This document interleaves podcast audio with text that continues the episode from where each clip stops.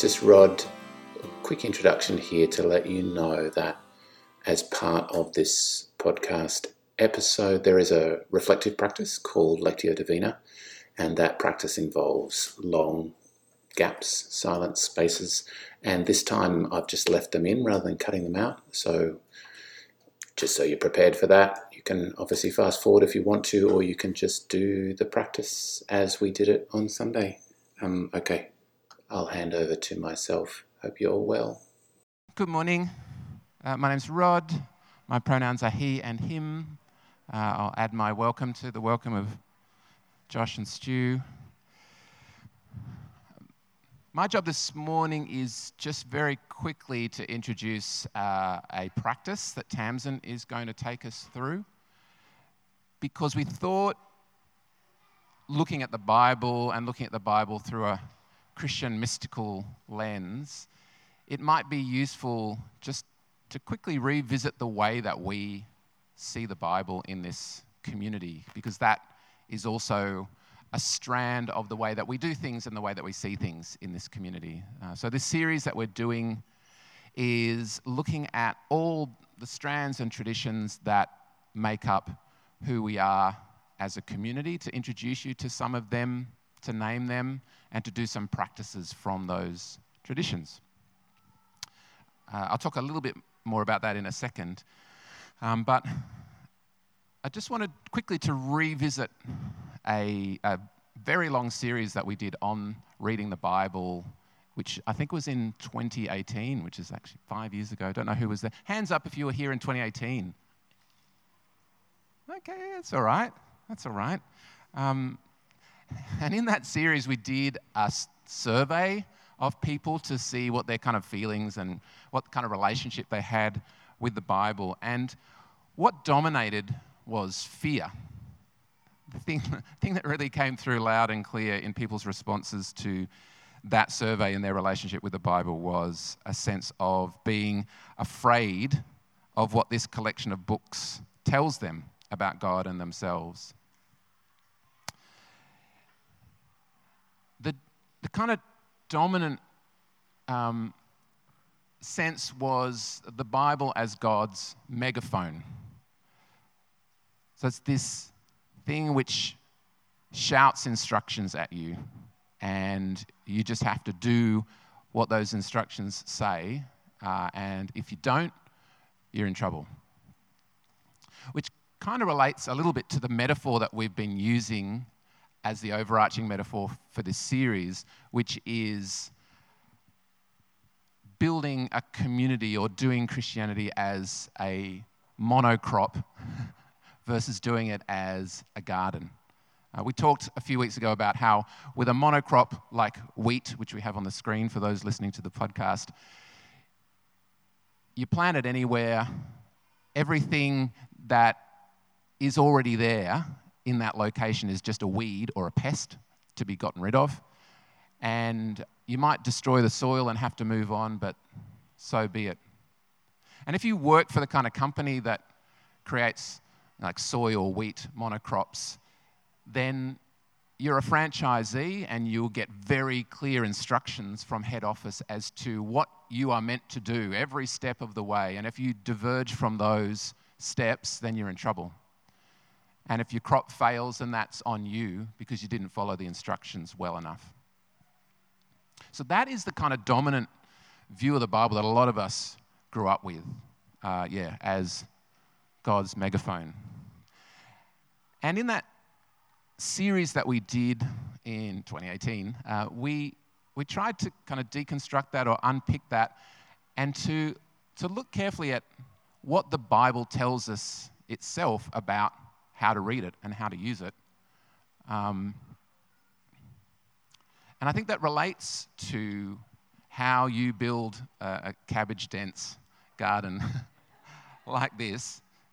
So, the other part of our metaphor is that instead of a monocrop, what we want to see ourselves as in this community is a very diverse garden, spiritual garden, where we go into the location, we see what grows there already, so we look at the indigenous spirituality of a place, and then if we introduce new things to our garden, then they are things that live in harmony with what's already there and that are in tune with the very particular place and climate and soil of that location. So that's the vision that we have for this series. We're talking about what are the plants in our garden and um, where do they come from? How do we know that they are growing in harmony with the other things in that garden?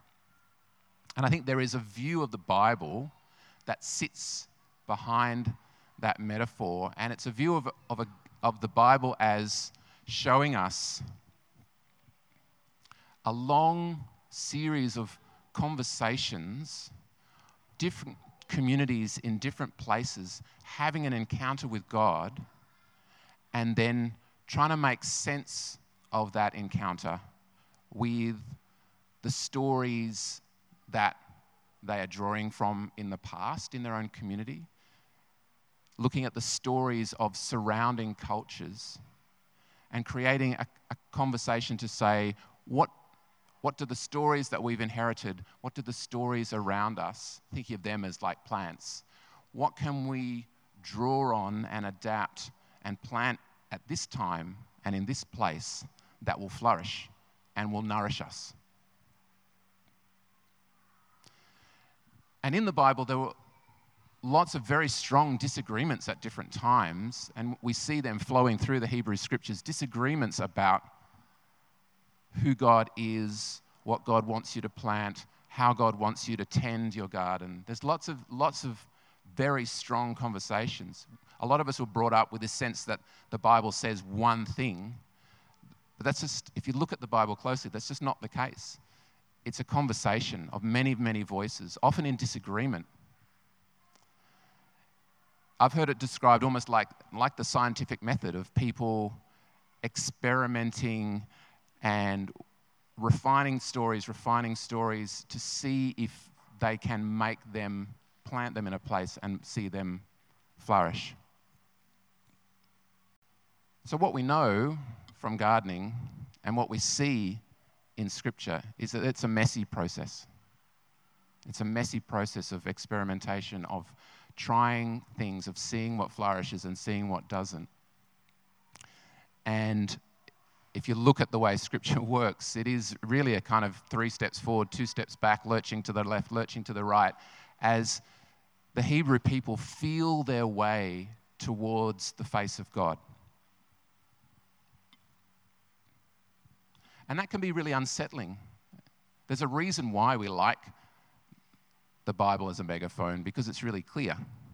And it can be quite unsettling to go, this is a slow, experimental process of trying to discern in this time and this place what God might be saying to us. Never being sure, always revisiting that and refining that But I guess the two things that, that can comfort us is the trust that in everything, through everything, and from the future luring us forward, there is a God of love in the process.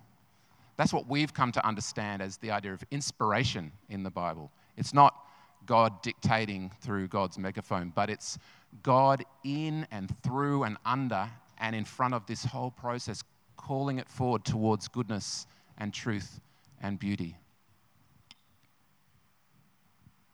And the other thing that we comfort ourselves with is that it's not an individual process. It's not just me trying to work out what God's trying to say in a particular situation, but it's all of us together seeking to find the face of God, to discern what God is saying. Um, in a profound act of narcissism in this series, I, uh, oh yeah, this, this is a beautiful quote from Peter Enns, who's a, a, biblical scholar in the States, talking about the fact that in the Bible we see God letting God's people tell God's story. It's a summary of my ramble. God letting God's people tell God's story. And if God does that, sitting in the process but not dictating the process, it's going to be messy. Um, so, in our Bible series, I came up with the Begbien hexalateral. there's a, uh, there's a Wesleyan quadrilateral, which is this model of how you discern, how you find the face of God, how you, fo- how you discern what God is saying, which is reason, experience, tradition, and scripture. So it's this idea of you don't just, it's not like scripture just tells you what to do. Scripture is one part of the equation, but for Wesley, it's also looking to our tradition, or I would say traditions. It's using our reason, and this is the mystical part, trusting our experience as well as part of that conversation. Um, but in an incredible act of arrogance, I decided that Wesley needed to add a couple of extra things, and that was community. That if you, if you see this as an individual process, you're going to get it wrong.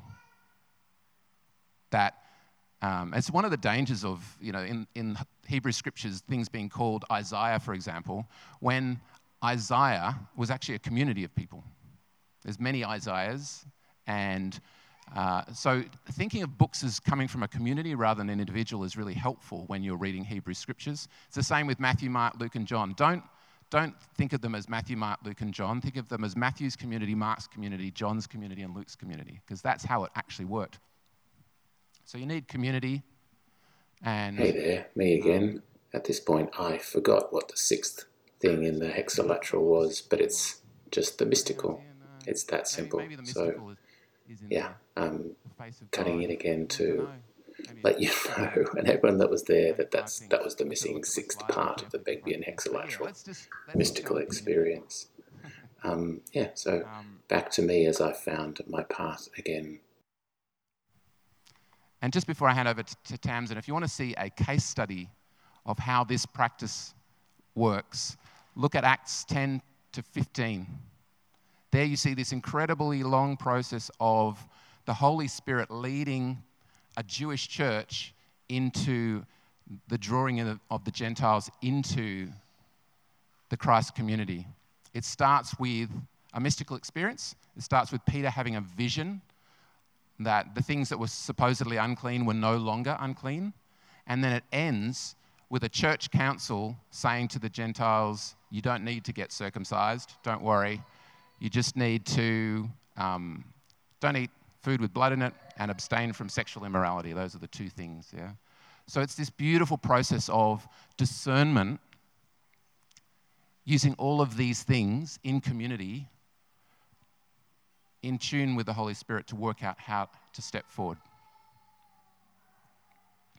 Um, so, hopefully, that's, that gives you a bit of a context for why we are, as a community, open to communal practices of reading Scripture and doing them in a way where we're drawing on the whole of ourselves, drawing on our reason, drawing on our own experience of God, drawing on the tradition that we know in community to discern the face of God.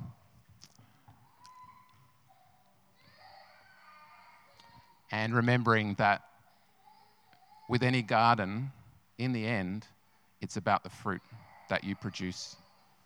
Discerning in this garden that we're creating together, what's the fruit? And is that fruit that is good to eat? Is that fruit that is nourishing or not?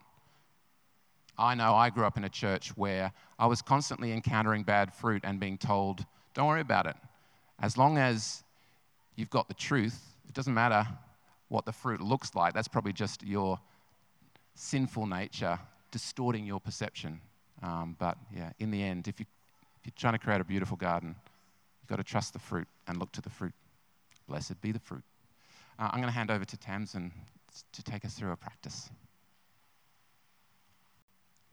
Uh, good morning. My name's Tamsin. My pronouns are she and her. And I realise we've got lots of great active kids today, so we'll, we won't go too long. Um, but part of this series, um, in talking about traditions, we wanted to talk about, not actually just talk about them, was play with the practices coming out of these traditions to see how does this very old tradition, Christian tradition, impact our collective practice that we have discerned to be life giving in that image of a garden, what has proven to be life giving in the garden. Um, And out of last week, we talked about the mystics, the wonderful Christian mystics who've got a long history, and we connect with that in various ways in our practice now. But one practice that comes out is something called Lectio Divina, which the words just is literally means um, divine reading, and it it has some very old roots in the Jewish practice. Um, there's a, a, term called the Haggadah, which is a, a, a text read every Passover um, that a Jewish person would be reading in the middle of, again, in the middle of their community, but not just reading conceptually, but reading to encounter, again, in a living way. So, kind of this life, God breathed encounter with the text. Uh, through practices, through what does, how does my body react to the actual retelling and story.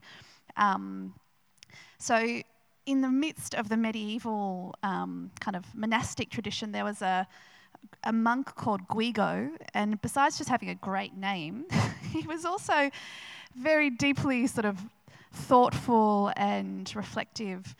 And he is the one who came up with this sort of practice of four parts to the Lectio Divina or sacred divine reading of a text. So, this is his, just quickly, um, his how he came up with this idea. Again, that we might not all adopt or believe, but once imagine I'm Guigo. One day I was busy working with my hands. I began to think about our spiritual work, and all at once, four stages in spiritual exercise came into my mind reading, meditation, prayer, and contemplation. These make a ladder for monks by which they are lifted up from earth to heaven it has few rungs, yet its length is immense and wonderful. For its lower end rests upon the earth, but its top pierces the clouds and touches heavenly secrets. I do love the, the rec- recollection of a mystic's moment. Um, now, we might not have a worldview of us plebs down here reaching up towards some divinely kind of piercing our head through the clouds to see God. Um, but this practice has this idea behind it that the God that imbues all things can be encountered in a living experience again and again with a scripture. Um, there's a wonderful teacher called James Finley. If you're into the mystics or curious, he's got a podcast called, oh, what's his podcast called? Uh, Turning to the Mystics and he goes through all these. It's a lovely podcast if you are interested. Um, but he sort of talks about it that uh, that r- this is a reading that turns you your intention to the presence of God, the underlying all of the words that have been given to us in our sacred text. That we sit in prayer and renew our faith, and trust that God encounters us afresh. Um, so what is Lectio Divina, you might ask? So it's a four, it's a four readings of the same text, um, each with a slightly different intent or reflection after it. Um, and today I've chosen a psalm, um, so it doesn't have any, hopefully, too complicated theo- theological things to get your head around or really challenging, obscure things to, tr- confront you. Um, and it's a, a psalm of David from the wilderness, crying out to encounter God from the wilderness. Um, so it's a psalm of solidarity rather than of grief. It's sort of this, this longing, a psalm of longing. Um, oops, still got, sorry, I've still got the fruit above my head. Um, so the first reading in a practice um, would be just simply meeting the text afresh. Uh, it's letting the text move as it pleases our practice of I notice, if you've been here for a while, we usually, when we read scripture, we, we let have a time of what do I notice about this scripture? Just not too deep, but just a, a first off, fresh encounter of what do I notice as I read this? Which word stood out? Um, it's, a, it's a gift of meeting something new. And no, don't let it get more complicated than that. Just let the text, you meet the text. Um, and so that's the first one, lectio, meaning reading. The next reading after it, it's, it's called discursive meditation, which is sort of a living discussion, trusting that behind is this divine, not a God here, but a God between and beneath, and that that God is somehow making this text alive. And so we look at words that stand out, um, uh, and it, we visualize with our body what it would be like to to feast or to weep or to wail, and trust that in that response is this conversation with God waking up some words in front of you. So, not meditation as kind of quiet contemplation, but more um, discussion with the divine, Ima- using your imagination to encounter. Um, so, we would probably say, I wonder in our practice. We would use that word, one, living wonderings, and trusting that God is moving in that. Um, so, and to be really personal, kind of get creative. Um, imagine yourself with David in the desert, longing or crying out, or kind of be as wonderfully eclectic, sort of to free it all up, is in this meditate, this kind of with God, I meditate, and together we are curious together. The third would be a sort of a response. This uh, oratio is a response. And that's your returning as we read it in a form you might say a prayer in your mind. You might um, write it, there's some little pieces of paper. Um, and that's a prayer that's followed by a response from you to the divine in some capacity. And finally, the last reading is a quieting, it's a contemplative one. And afterwards, the challenge is to turn your, your mind back to quiet and just let it be and trust that the grace filled or the love filled space is enough. It doesn't need to be turned on anymore. It doesn't need to be um, thought on. All that follows the last reading is a resting in the grace and love of God. And that's the mystic, mystical journey, essentially, is moving through these paths that at the end of the day, all that's left to do is be in the presence of the divine that saturates your very being. Um, so that's lots of words, which we don't really want to do.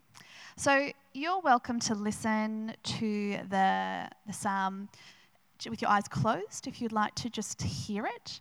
You're welcome to read it. It'll be on, the, on a PowerPoint. Um, so I'll read it once, and, and um, after this first reading, we'll have a little, a few little t- uh, minutes of quiet where we just let it sink in.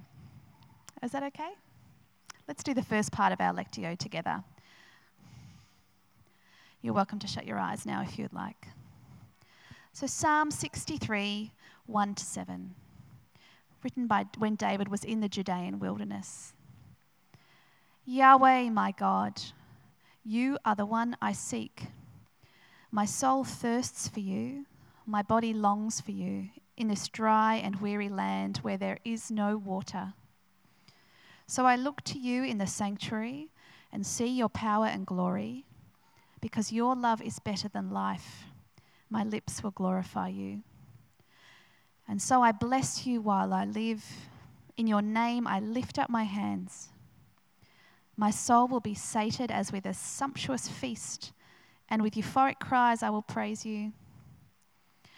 I will remember you when I'm in bed through sleepless nights, I meditate on you because you are my help. And in the shadow of your wings, I sing for joy. Let's just hold that for a moment.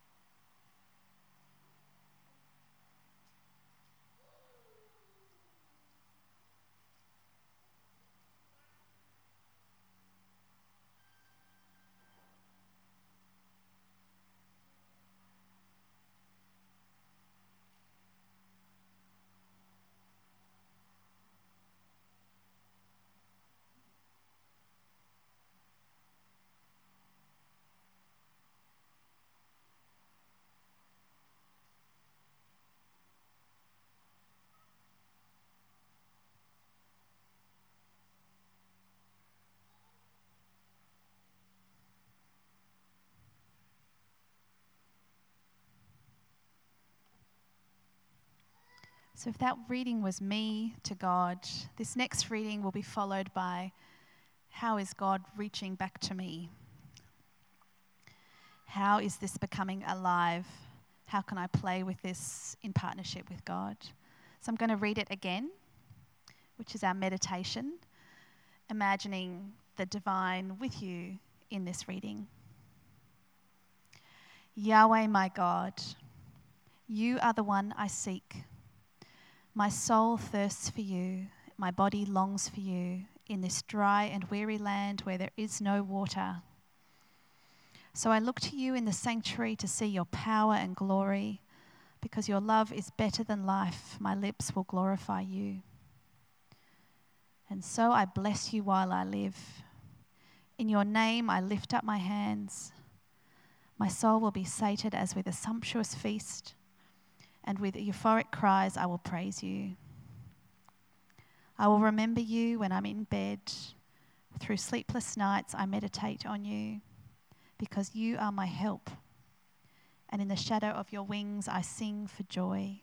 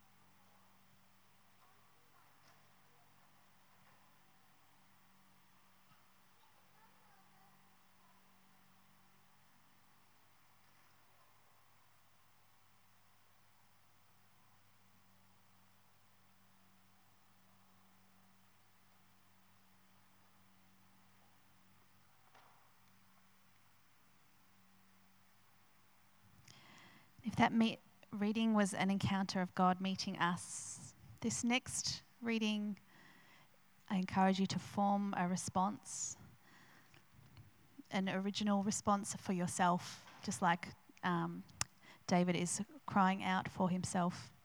Um, in whatever way, you're welcome to scribble that down on a piece of paper if you like. So you're welcome to use this as your own response in the form of a prayer as well. Yahweh, my God, you are the one I seek. My soul thirsts for you, my body longs for you in this dry and weary land where there is no water. So I look to you in the sanctuary to see your power and glory. Because your love is better than life, my lips will glorify you. And so I bless you while I live. In your name I lift up my hands. My soul will be sated as with a sumptuous feast and with euphoric cries, I will praise you. I will remember you when I'm in bed. Through sleepless nights, I meditate on you, because you are my help, and in the shadow of your wings, I sing for joy.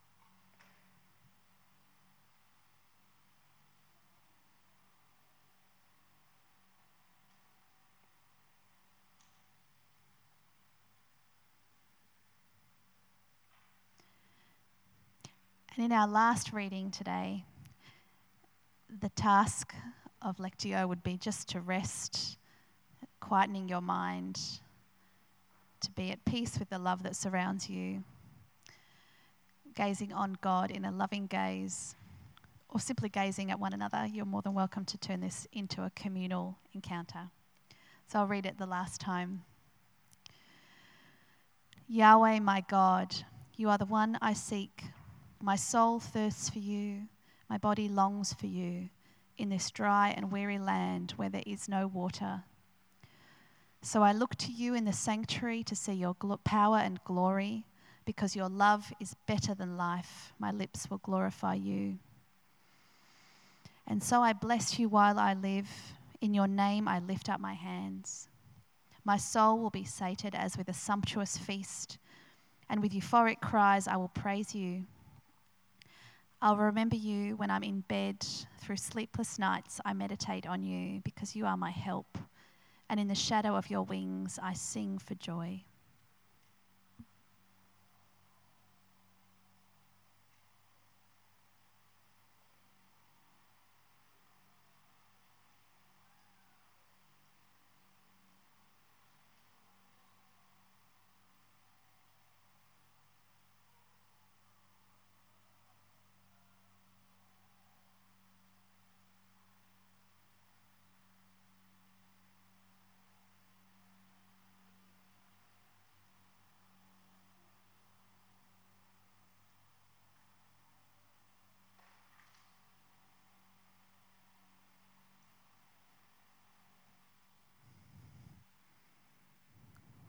Amen.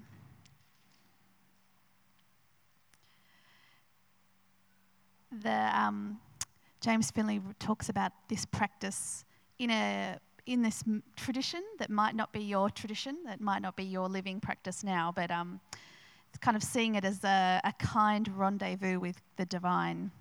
I kind of like that, that it's just coming at scripture rather than what does it mean? But it's this kind of kind rendezvous with the divine, and scripture is one way, nature is another, um, that we find an encounter of some form of the divine. Um, and if you're not the Bible reading type, you just had you just read a text four times, so that kind of means you don't have to read something for ages now. You just you can tick that off your list for the new year. Um, thank you for being with us in a quiet in a reading of Scripture. Um, we are now going to um, conclude our time together, but have some food, have some morning tea. Um, I've heard that some pin is it pin is it correct, Donna? Pinwheels have been baked, which is always delicious. So many thanks. Um, if you would like to stay, so we're not taking communion. We usually have communion, but today, once a month, we take communion in the form of a, a real meal together. We can. Um, we can be sated as with a sumptuous feast, to put it in the psalmist's words. Um, if you'd like to pop down to the shops and bring something back, brave the heat, you're more than welcome. Um, but I will say a, um, a prayer over our food. Um, you're more than welcome to stay or not. Um, thank you for braving the heat to be with us today. Um, I appreciate your company. thank you, Lord, for our time together. and we trust that you are the living breath and life flowing between us at all times. Um, and we are glad we get to encounter that every so often, um, sometimes in the face of one another. Um, please be with us as we eat this food, um, and we are grateful for uh, the hands that have made this food for us. Amen.